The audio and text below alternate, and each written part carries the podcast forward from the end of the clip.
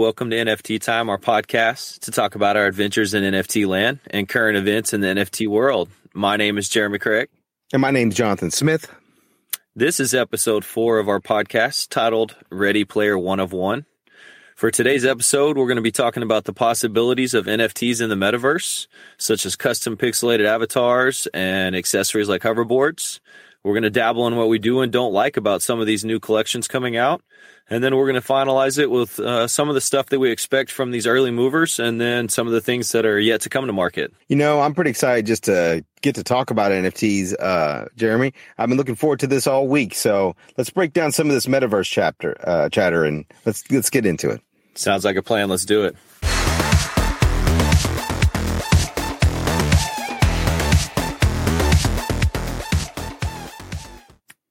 So, Jeremy, you do more research and get into more projects than I do. What kind of claims are you seeing regarding the metaverse and you know NFTs? Yeah, it's funny you call it research. That's that's just Twitter time, right? Yeah, uh, yeah I'm trying to be charitable. Hey, I appreciate that. I really do.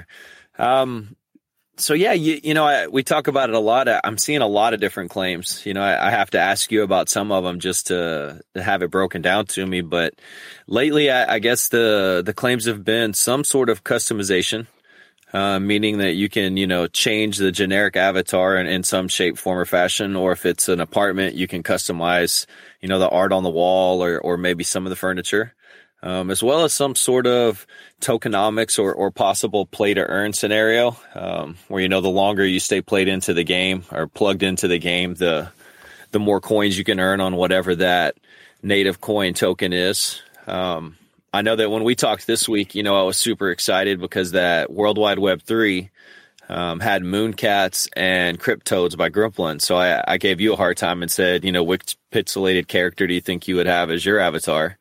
Um, which I thought was really cool. I still don't own one that um, you know would function, so I have the generic avatar that everyone else has. What? Which well, one?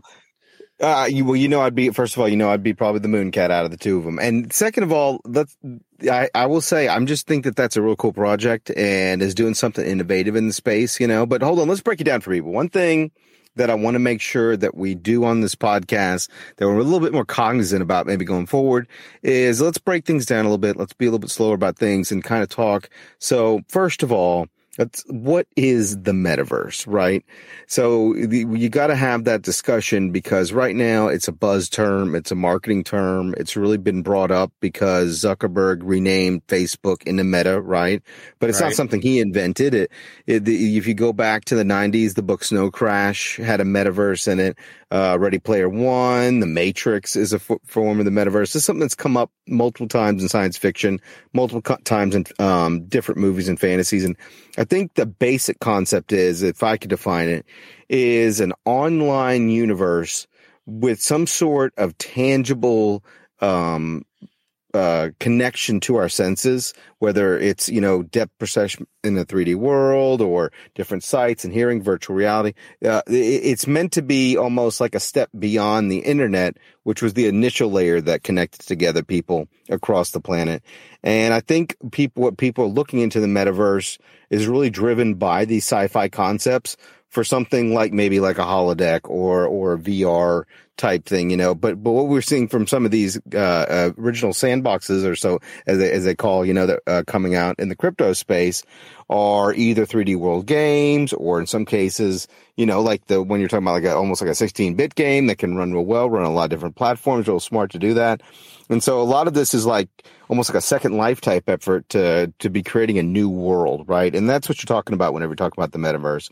So, uh, uh, you know, I use the VR headset all the time, right? So I've tried out these different VR concepts, and a lot of them kind of don't have this this crypto. You know, crypto and, and NFTs and the metaverse don't necessarily have to intersect. So where do you see that intersection happen, Jeremy? You know, I, I, feel like part of that intersection is probably coming because these NFT projects are, are trying to to get in on something that's currently hot. Um, I know that we briefly talked about, you know, how the intersection of gaming was going to happen and, and what we thought these gaming companies would could, would do. But, you know, two weeks ago it was Budweiser. Last week it was Pepsi. So it, all of these, oh, and I think even Adidas and there was a, an announcement sometime in the last few days about Nike um, you know, buying that wrecked company. So it, right now it, it, seems to be like that cross is coming, you know, sooner than we thought. It, it went from the gaming companies to almost mainstream. Um, but the, the crypto guys or the crypto aspect, I think is from the projects that tried to call an audible at the line of scrimmage and change their, you know, um, NFT business model or roadmap, so to speak. Like I know our unicorns haven't really done anything much different. You know, they they stuck to their game plan and have executed play by play. Um, but these other ones that didn't have a lot going on, I feel like I had to pull in tokenomics and and I mean, if you don't have a good game, or if you have a game but you can't put all into it, what do you have to do? You have to add some other fluff to it, right? Like we all play that RPG game in the Discord, and that's a simple command line game, but I play it over and over and over. Yeah, well, the metaverse definitely. It, I, I think it has more uh, th- there's a lot of potential there. And a lot, it, it, some of it though is just the fact that almost like you're saying, you're kind of implying that NFTs and metaverse were like the two most popular fad buzzwords, whatever you want to call them, you know, viral words or whatever of this, uh, 2021. I saw that the dictionary, Merriam-Webster said that NFT was their new word of the year, right? Like, mm-hmm. and metaverse is this other thing that's kind of in the consciousness. So, there is kind of a natural intersection just because it's two hot marketable items that people really look into as like future models of how to interact with fellow human beings and how to inter- interact with their digital world. But I think at the base level, if we're really going to talk about this, what it really comes down to is that people are spending an increasingly large amount of their life online. And mm-hmm. as they go forward, they're going to want two things. They're going to want that experience to be enriched, whether that's 3D worlds, whether that's VR, whether whatever you want to do with it. And also they're going to want their regular world, their real life to be enhanced in the way that we've gotten used to on the internet. So to be able to wear like, you know, AR glasses and have memes and stuff or a ticker or something on your face all the time. I think eventually people will want to have a blended experience where they're not spending all their life offline or online. It's just kind of all comes together. And that's probably what the metaverse is. It's, I mean, if even just someone who sticks their nose in like Instagram all day kind of lives in their own little metaverse with pictures and all that. And that's one place that people are already very good at expressing themselves is in that flat 2D sphere. I, I was watching a talk by John Carmack at Oculus and he was discussing the metaverse. And this is a guy with, you know, tons of skins in the wall, made Doom, made Quake, has made some of the mm-hmm, most mm-hmm. amazing leaps, you know, in gaming history. You know, I'm a big fan. And he was talking about how people are very good at making 2D representations, but not many people are good at modeling 3D worlds. And, you know, he's the guy that does it, so I'll take his word. But we've been making, you know, pictures and paintings and newspapers and now NFTs as flat art for generations now. And so I think that there has to be a blending point even in, in, like a 3D metaverse world, like people think about Ready Player One, and you're in like this what World of Warcraft type thing where you know there's millions of people and all this stuff. Like even if it goes that far, I think there's still going to be space for like 2D memes and two, just because that's what people are used to creating. But then that makes you wonder what is the value of NFTs or of people that make claims, as you're saying, that try to connect back to the metaverse? Like, as you know, I'm really skeptical. If you say that you're selling me some like 3D rendering NFT and that's what my metaverse avatars, no, I don't believe you. I'm sorry. Like the 3D part, it's not going to be regular people. You'll end up like, if you're in Facebook's part of the metaverse, you'll have a Facebook avatar. And if you pay the extra money to Facebook, maybe it'll, have wings or something. But as soon as you step on the Google verse, it'll be a different one. As soon as you go to like wherever verse, you know, uh, and there might be like a verse, might be more like a slum that's like cryptoverse that has like where it's blockchain run or something. I'm not saying it has to be that way, but I think people that dream that this whole thing's not going to be major corporate driven. Whenever we see corporations just jumping this stuff every single time it comes around, or a big backer of putting together the resources to make something like that happen, it is kind of fantasy in my opinion. You know, I, I believe that. So anything NFT that makes claims about where they for sure will be in the metaverse or anyone that, you know, really feels like any of these early sandbox type things are going to be quote unquote the metaverse. It's just, it's just experimentations. It's just moving forward. It still doesn't make it exciting. Still doesn't mean there might be value there, just like a fishbowl does or an ant farm does, you know, like, uh, 50 years from now. But, uh, for any individual one of them, but it's not like something where that's what's being built today. I mean, do you disagree? Oh no, not at all. And I, I like to point out, you know, like you said, you go from Facebook verse to Google verse or whatever it's called. At, at this point in time, we don't even have a unified singular metaverse. It's it's a collection of multiple different programs and and you know that's really kind of what this is about is which one's which right like world wide web 3 nft properties um, and i know there's a lot i have an ethereum tower apartment right but my my portion of the metaverse for that Ethereum tower, I don't think is ever going to intersect with Sandbox, or it is, but I don't know about it. I mean, that's where I have to ask you to kind of break it down for me because it's more than a top shot card. Or even even beyond that, like if you want to just talk metaverse in general, uh, something like Roblox has way more users, much bigger market share as a like proto metaverse than any of these things you just talked about, right? And is and is any of these things going to connect back to that universe? No, I mean, is that going to be the universe? Who knows? Who knows which one of these things the the quote unquote metaverse is going to grow out of? Where the standards are going to get laid down? but I don't think it's going to be the, the crypto space defining. I think there's a lot of innovation that can happen there. I think especially these early ones, you know, it's really cute how it, it, allows people that are in NFTs to represent themselves in like a second life world and connect to that. But I think it also, you're talking about earlier about me being a moon cat or being, being my toad, like what it, it implies for the future. And that's where I see the role of NFTs. So someone comes to us and they say, Jonathan Jeremy, well, why do I want NFTs if it's going to be this 3D world or this Facebook owned metaverse? And I think the answer is that as people move more and more into a digital online world, they're going to want ownership of it. And you're not going to be able to own like your chunk of Facebook Berg or whatever, you know, that you start off on your hub world or something, or you might be able to own some of these other worlds, but you know, it'll be always a, a fractional thing, or unless you're a millionaire or something like maybe, you know, Bezos will have a planet or whatever, but it, it might not be for all of us, right? But you will be able to own, say, your avatar, your representation. Right now, we're happy to have a Twitter avatar that's like your favorite cartoon or, or, or shoe brand or something. But, uh, you know, a lot of people like to put their face. A lot of people like to have custom art. I think NFTs and blockchain and the standards around the tokens kind of gives you something that maybe can go from burb to burb. Maybe as you go from Facebook world to Google world, your avatar changes, but your little badge on your chest or whatever, or your ID card or how people see you in some way doesn't because what they see is my, maybe I don't look like my moon cat, but maybe like, you know, that's something that does still represent me in that space. And it's something I can take with me from there to there to there to there. And that's where I could see a lot of value in NFTs to have this one piece of the ownership that can move with you and can represent you in an increasingly digital world. And that the fact that people want a metaverse shows that people want to live more online. You've already heard about people paying all the kind of money for Twitter avatars basically under NFTs, right? Oh yeah. I mean, it, you know how big a fan I am of the Matrix. So I, I've been, you know, looking forward to this for some time now. And, you know, are you a copper top, red, blue pill? Like everything about the Matrix is great for this, but it, to me, it seems like this is finally the intersection with the common guy. I've had, you know, I consider myself a boomer. I have boomer friends. I've been talking to them and they say you can buy physical real estate. I'm like, well, it's not physical, it's virtual, but yes, you can buy real estate in the metaverse. Every one of them said, oh yeah, that's limited. There's only so many spaces. That's a great idea. So even people that have no comprehension of NFTs or crypto understand that having a place to call your own or you know, plug into if you're trying to escape reality when you get home and this is, you know, your, your fantasy land.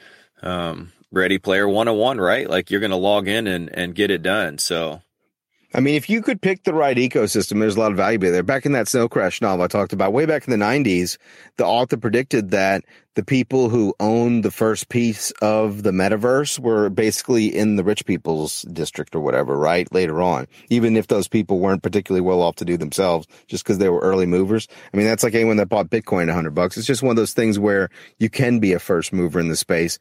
But, you know, there's a lot of skepticism that's got to come with it, especially in the crypto space, especially in the NFT space. There's all kind of claims that get made. There's all kind of aspirations of what people want to do. I'll just say it. I've tried some of these online metaverses that are crypto based and the, the ones that try to be 3D in a lot of cases, the performance in there, I, I think in some cases, unfortunately, centralization around some of the elements of the, of the experience for people is going to be a big deal. I, you know, it, it, there's just there has to be limits on things just because of the way the technology works. I, I'm in VR chat, so that's the one of the uh, of Oculus uh, VR type metaverse worlds that got created. It's called VR Chat. People can go in there and build their own avatar. But if you get on the PC version, sometimes people's avatar like make the whole thing like a slideshow frame rate just because they overdo it. They overdo the avatar. They just, mm-hmm. there's going to be a lot of rules in place. There's going to be standards that make things work together. And none of those have been laid down. So anyone making promises about what their NFT is going to do or whatever in the metaverse or that they are building the actual metaverse, you know, I don't know. But you, these people building these platforms today, I'm interested in their career. Where are they going to go? You know, yep, I could see them getting sucked up by Facebook, Google, or whatever to help build those worlds, or whoever else makes some of these hub places. And I don't know. There's a lot of. Int- I don't want. I don't, I don't want to talk down the space. It just. It seems like there are a lot of people that are trying to take advantage. You're right. You know, like I and I and I, and I always want to protect people, but I want the excitement to be there too because I mean, you're right. Both of us would love to that matrix thing. Like we grew up most of our lives hearing about these type of virtual universes. So it'd be cool to kind of be on the other side of it, right? It would definitely, definitely be cool. I, uh, I almost didn't bring it up, but you talked about it. You know, there's always rumors and, and, um, what you hear through the grapevine. You talked about it. It's been a decade old or two decade old novels and, and, you know, Big Brother, Matrix, everything else. But I heard that once Facebook announced they were going meta that it even took away some people's, you know, Instagram profiles. So I, am going to throw that teaser out there and say I've got to do some research to to validify it. But you know, I definitely think early movers is the way to go, and you're seeing the people do it. They they sold yachts and penthouses this week. I saw two yachts get sold. I need to go back and look at which um, metaverse you know profile it was, but those yachts no one else can get on them. They are true yachts and they sold, I think, for like five or 10 ether. And then the penthouse and Ethereum towers on floor 101 sold for 25 ether. So we're over a hundred thousand dollars for a virtual apartment. I mean, it, it is crazy, but it's definitely early movers. And, you know, when the people that are buying into this are what, you know, crypto people call smart money. So you watch these wallets buy these properties and parcels and it just makes you wonder, like, what is the plan for it? But there's a half dozen. So how do you pick which one you're going to get into as well? Yeah, you know, it, there there's definitely this element with it where people are so excited to kind of live in this space because we've been promised something like for, for so long that I, as you said, I think it's something connect to a lot of people. And if you just have a community on there, you just can find your own place in the corner of the, the internet, so to speak, that you really enjoy. It's hard to actually put a value on that because a big part of this whole deal is connecting people. That's what makes the metaverse an appealing concept is connecting people together. And if you can find like-minded people out there next to your, you know, another floor of your Ethereum tower, so to speak, then I think that that's a, an awesome opportunity. And I, I, hate to be ever pessimistic about anything regarding technology. I, time and time again, it's always proven that in the long run, as you say, the smart money is betting on getting into new things, into trying new, and even if they don't work out, it's those early experimentations that lead to some real successes later on. And one thing I'm really personally kind of hyped about, excited about, so to speak, in this space is just the fact that as more and more people are getting into this kind of metaverse talk, it allows you to engage with them about where their lives are online and where their own dreams and aspirations come into it. And, you know, whether you're talking about NFTs or not, just, just the fact that people have this fantasy of maybe living a different life and being able to move forward on that is, is, a, is a very appealing part of the metaverse that is going to keep it in popular conscious. So we're going to probably come back to this. I see something that this will be an ongoing discussion. Uh, my personal recommendation is if anyone's making promises about the metaverse and you haven't done your own research and you don't know what you're getting into, uh, Jeremy thinks that there's a lot of good uh, uh flip money in the short term. He's probably right about that uh, as far as getting in the space. But you know, long term, if you want a chunk of the eventual metaverse, maybe instead invest in the kind of NFT projects that will be there in the long run that whenever they make that ERC standard work on the metaverse you know, of the future, uh, will be ones that you'll be proud of, or maybe your kids will be proud of, because I think that might be how they get represented at that point in time. Um, kind of like the ballers now, right, Jeremy? I'm so excited I got my baller and putting on my Top Shot account. That's something that I've been looking forward to as a representation online for myself. So, um, as we move forward and as, you know, social media becomes a more encompassing experience, then I think that these collections that we have will at least have a personal value of where we were in the point of our lives whenever we put them together. So, um, actually, let's talk about that a little bit, Jeremy. So let's take a break real quick. And then let's get into what we like about NFT projects, what we don't like about NFT projects. We're going to take a step back and just kind of talk in general about what we look for whenever we're trying to invest in our own NFTs. All right. We'll talk in a second.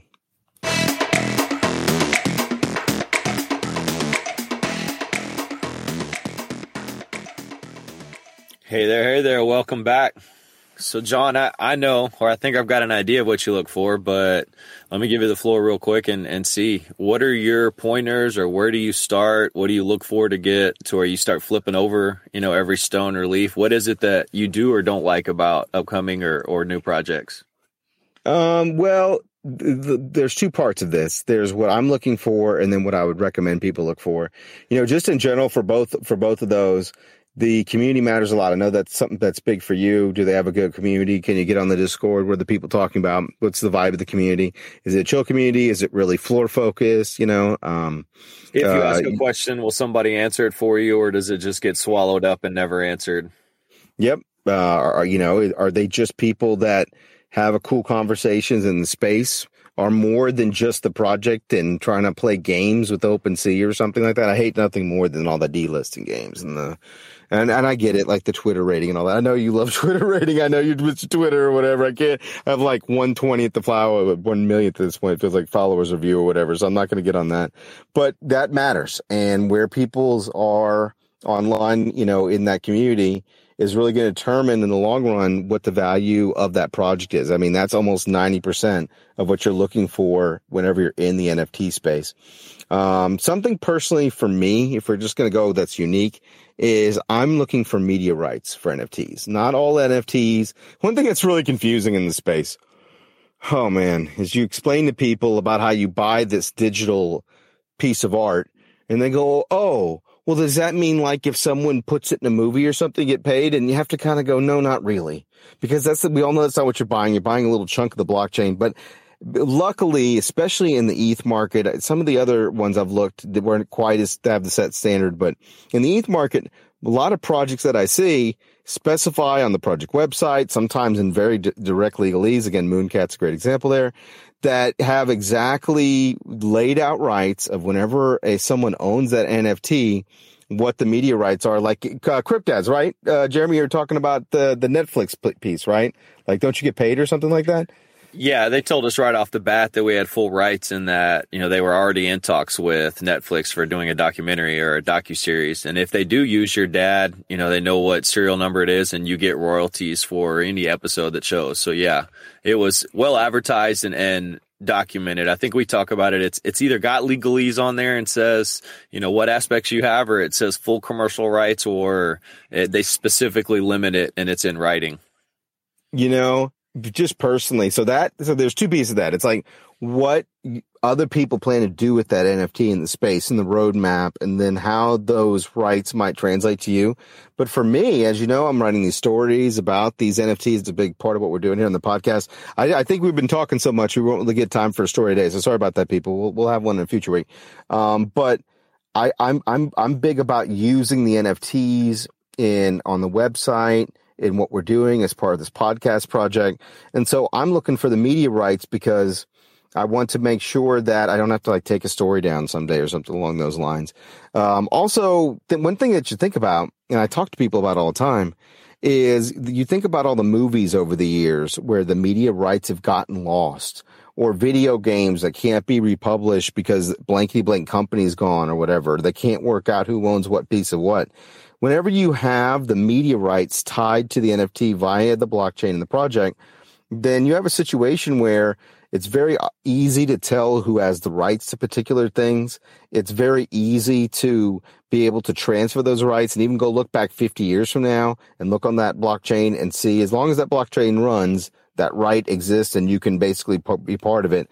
And something like, you know, Bitcoin Ethereum probably is going to run for the rest of our lives. So it's just something that we can, could count on if it's recorded there. And I really think that connecting the media rights to the NFTs, if it's not a, the standard for everyone, it should be. And it's going to move in that direction.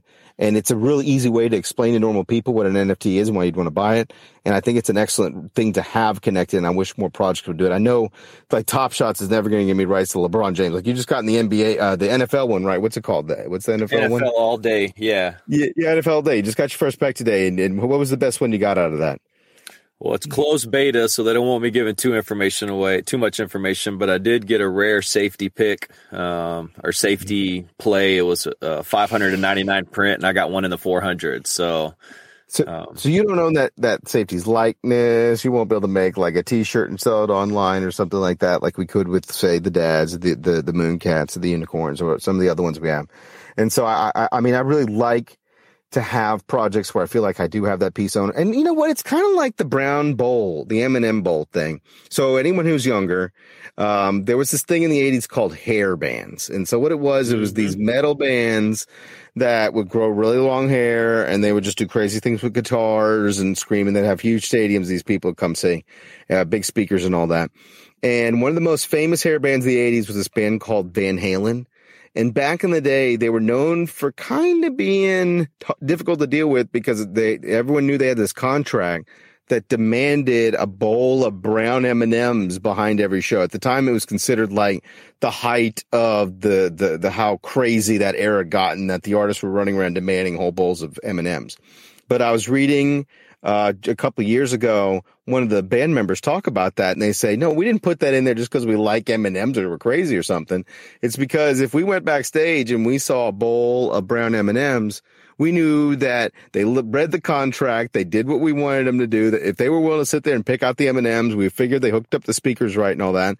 But if we went back there and there wasn't a bowl of brown M and M's, we'd make sure our crew went and double checked all the lines and made sure everything worked. It was just a way that they're canary in the coal mine for them to know what's kind of like going on in the project uh, or what's going on around them and that kind of indicator weather vane.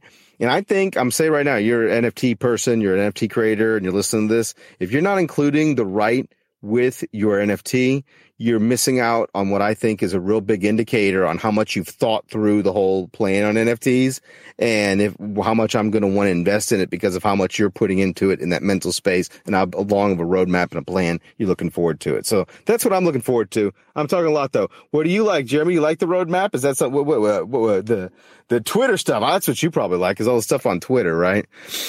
I definitely think that's what hooks me. That's kind of where I see people talking the most. But, you know, just like your Van Halen reference, like if they've got the bowl of brown M&Ms, they've got the roadmap, they've got the details out. And so you can feel comfortable about investing in them. If they don't have that, then you know, you know, you're either buying the hype to to quickly flip and get out, or maybe that you're making a, an emotional impulse buy and, and not one that you've actually done your own research for. So, I mean, I like that as well. If you don't have a roadmap, if you don't have a Twitter page that has, you know, at least hundred tweets, then I know you just made this page. You probably have very few followers.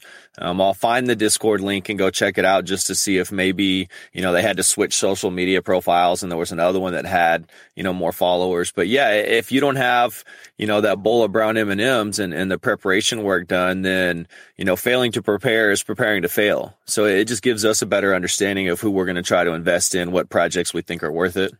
Um, so I, I like Twitter, but I like Twitter to get me to, you know, the, the meat and bones of, of their project. Yeah, it's always got to have a good website. I want to see a good roadmap on that website. That roadmap better be not like we're all getting rich or something. We'll talk about what we don't like in a second, but I want to see a roadmap where you got to plan to do some cool stuff. I mean, uh, you know, the, the thing is like a charity or whatever, and that's great. But I want to see some plans, you know, post mint, you know, where you're going to get with things. Also, I think is related to it, and this is something we talk about a lot, Jeremy. But one thing I really like about the Unicorns project is how those guys dox them, themselves. They put themselves out there. They put their name on it. They put their real face on it, not a cute picture or something. And that gave me a lot of confidence in that project because I went, whoo, these are people that are really willing to hang themselves out there and we're not going to rug pull or whatever because if they rug pull, people literally probably come after them. So in this industry where a lot of things look like a rug pull, um, if you, I, I mean, I'm not going to say doxing yourself standard, but hey, me and Jeremy are like, it, it, it's nice whenever you actually put your face out there in the NFT space. And especially if you want people to invest, you know, thousands of dollars in what you're doing, it's, it just is kind of helpful, at least if the head people on the project are willing to put their name on it. Um, let's see what else have we talked about before. Oh, you are big on the unique holder metric, right? Like that's one of your things, right? Like tell tell people about that. Yeah, I mean, again, none of this is financial advice from John and I. This is just us spitballing our, our practices and procedures. But I, I like to take the total number of you know unique NFTs for the project, and then look at the total number of unique owners. Um, I feel like once you've gotten, you know, a lower percentage per owner, there's less likelihood of one person, one whale dumping their portfolio and, and tanking the project. Not every um, person in this industry is is a savvy investor, you know. So somebody might instead of taking, you know, 10 and 15% profits on their portfolio, dump 8 or 10 or 20 or 100 of them. So yeah, I definitely like to see individual um, owner metrics because the more individuality you have and, and, unique owners, the less likely I think they are going to dump it because inadvertently people always get some emotional attachment to their NFTs. Well, you know, something that's related to that is nowadays, especially, I, I'm not, I don't want to see like a huge mint. Like 10,000, okay, that's kind of standard, but smaller is better. Like anything bigger, I don't want to see it. Um, mm-hmm. anything smaller than that, like, especially where the market has been the last couple months you don't want to be sitting there over minting.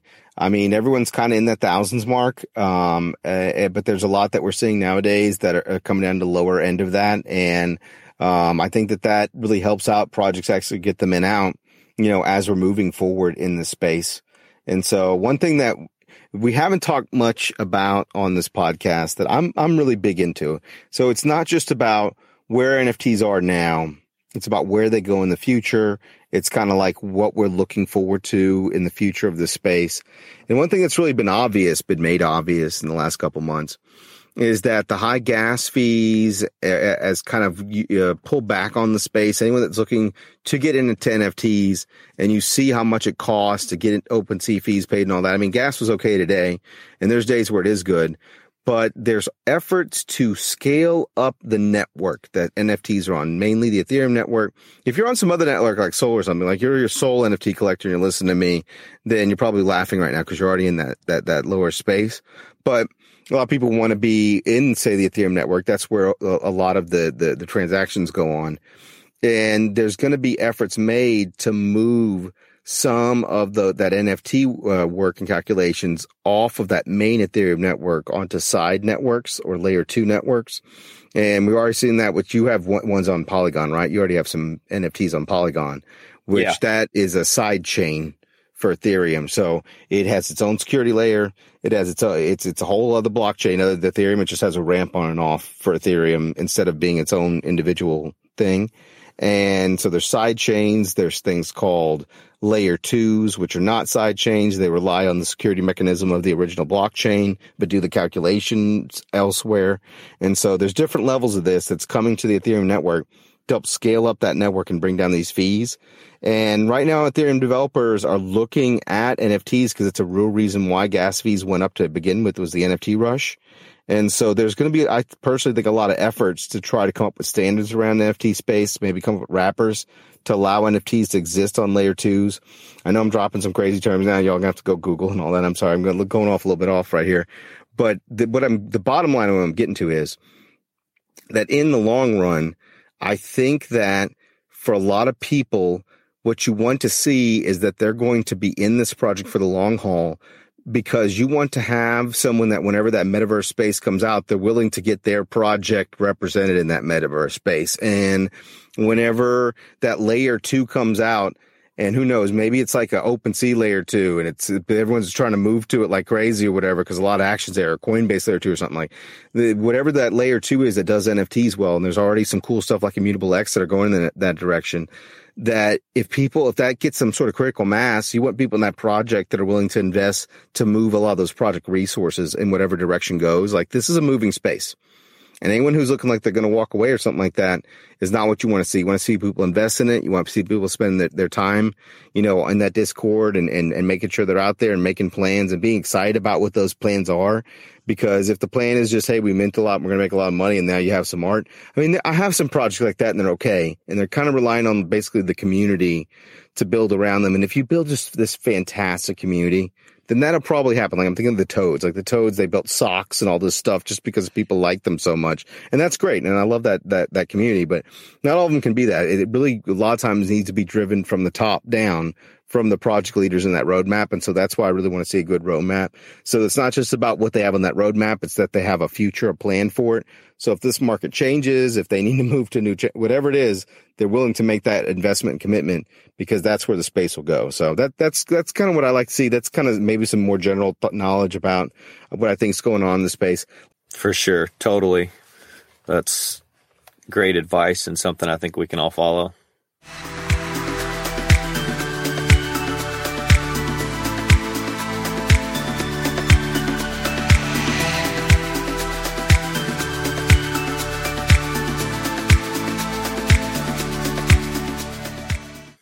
So I know we've gotten, you know, pretty good understanding of what it is that we don't like about this.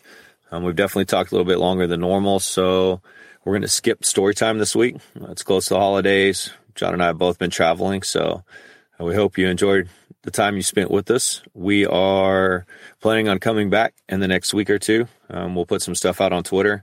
If anyone has any subject matter or questions that they want to answer, go ahead and tweet us. I'll start dropping um, some of the tweets we get and one of the segments where I will read them from the person that sent it and try to answer the questions here uh, on air. Um, I've got a couple of other segments that we're going to tease, and I'll probably put polls out on our Twitter page so that y'all can answer and tell me what you'd like to see. Um, but we appreciate you joining us this week. We hope you're getting the opportunity to spend some time with your friends and family and making the best of it that you can. Uh, as always, you can reach me on Twitter at jerkdake, J I R K D A K E. Um, John is reachable at Poofy Hair Guy. Our website is nfttales.io and its Twitter handle is NFT Podcasts, NFT Tales Podcast. Um, Thank John, y'all very any... much. No, yeah. I'm I'm all about it. Thank y'all very much for joining us today. I'll have a story for y'all next time, but for now, y'all have a great week in NFT land. Talk to y'all soon. 10 4. Appreciate y'all.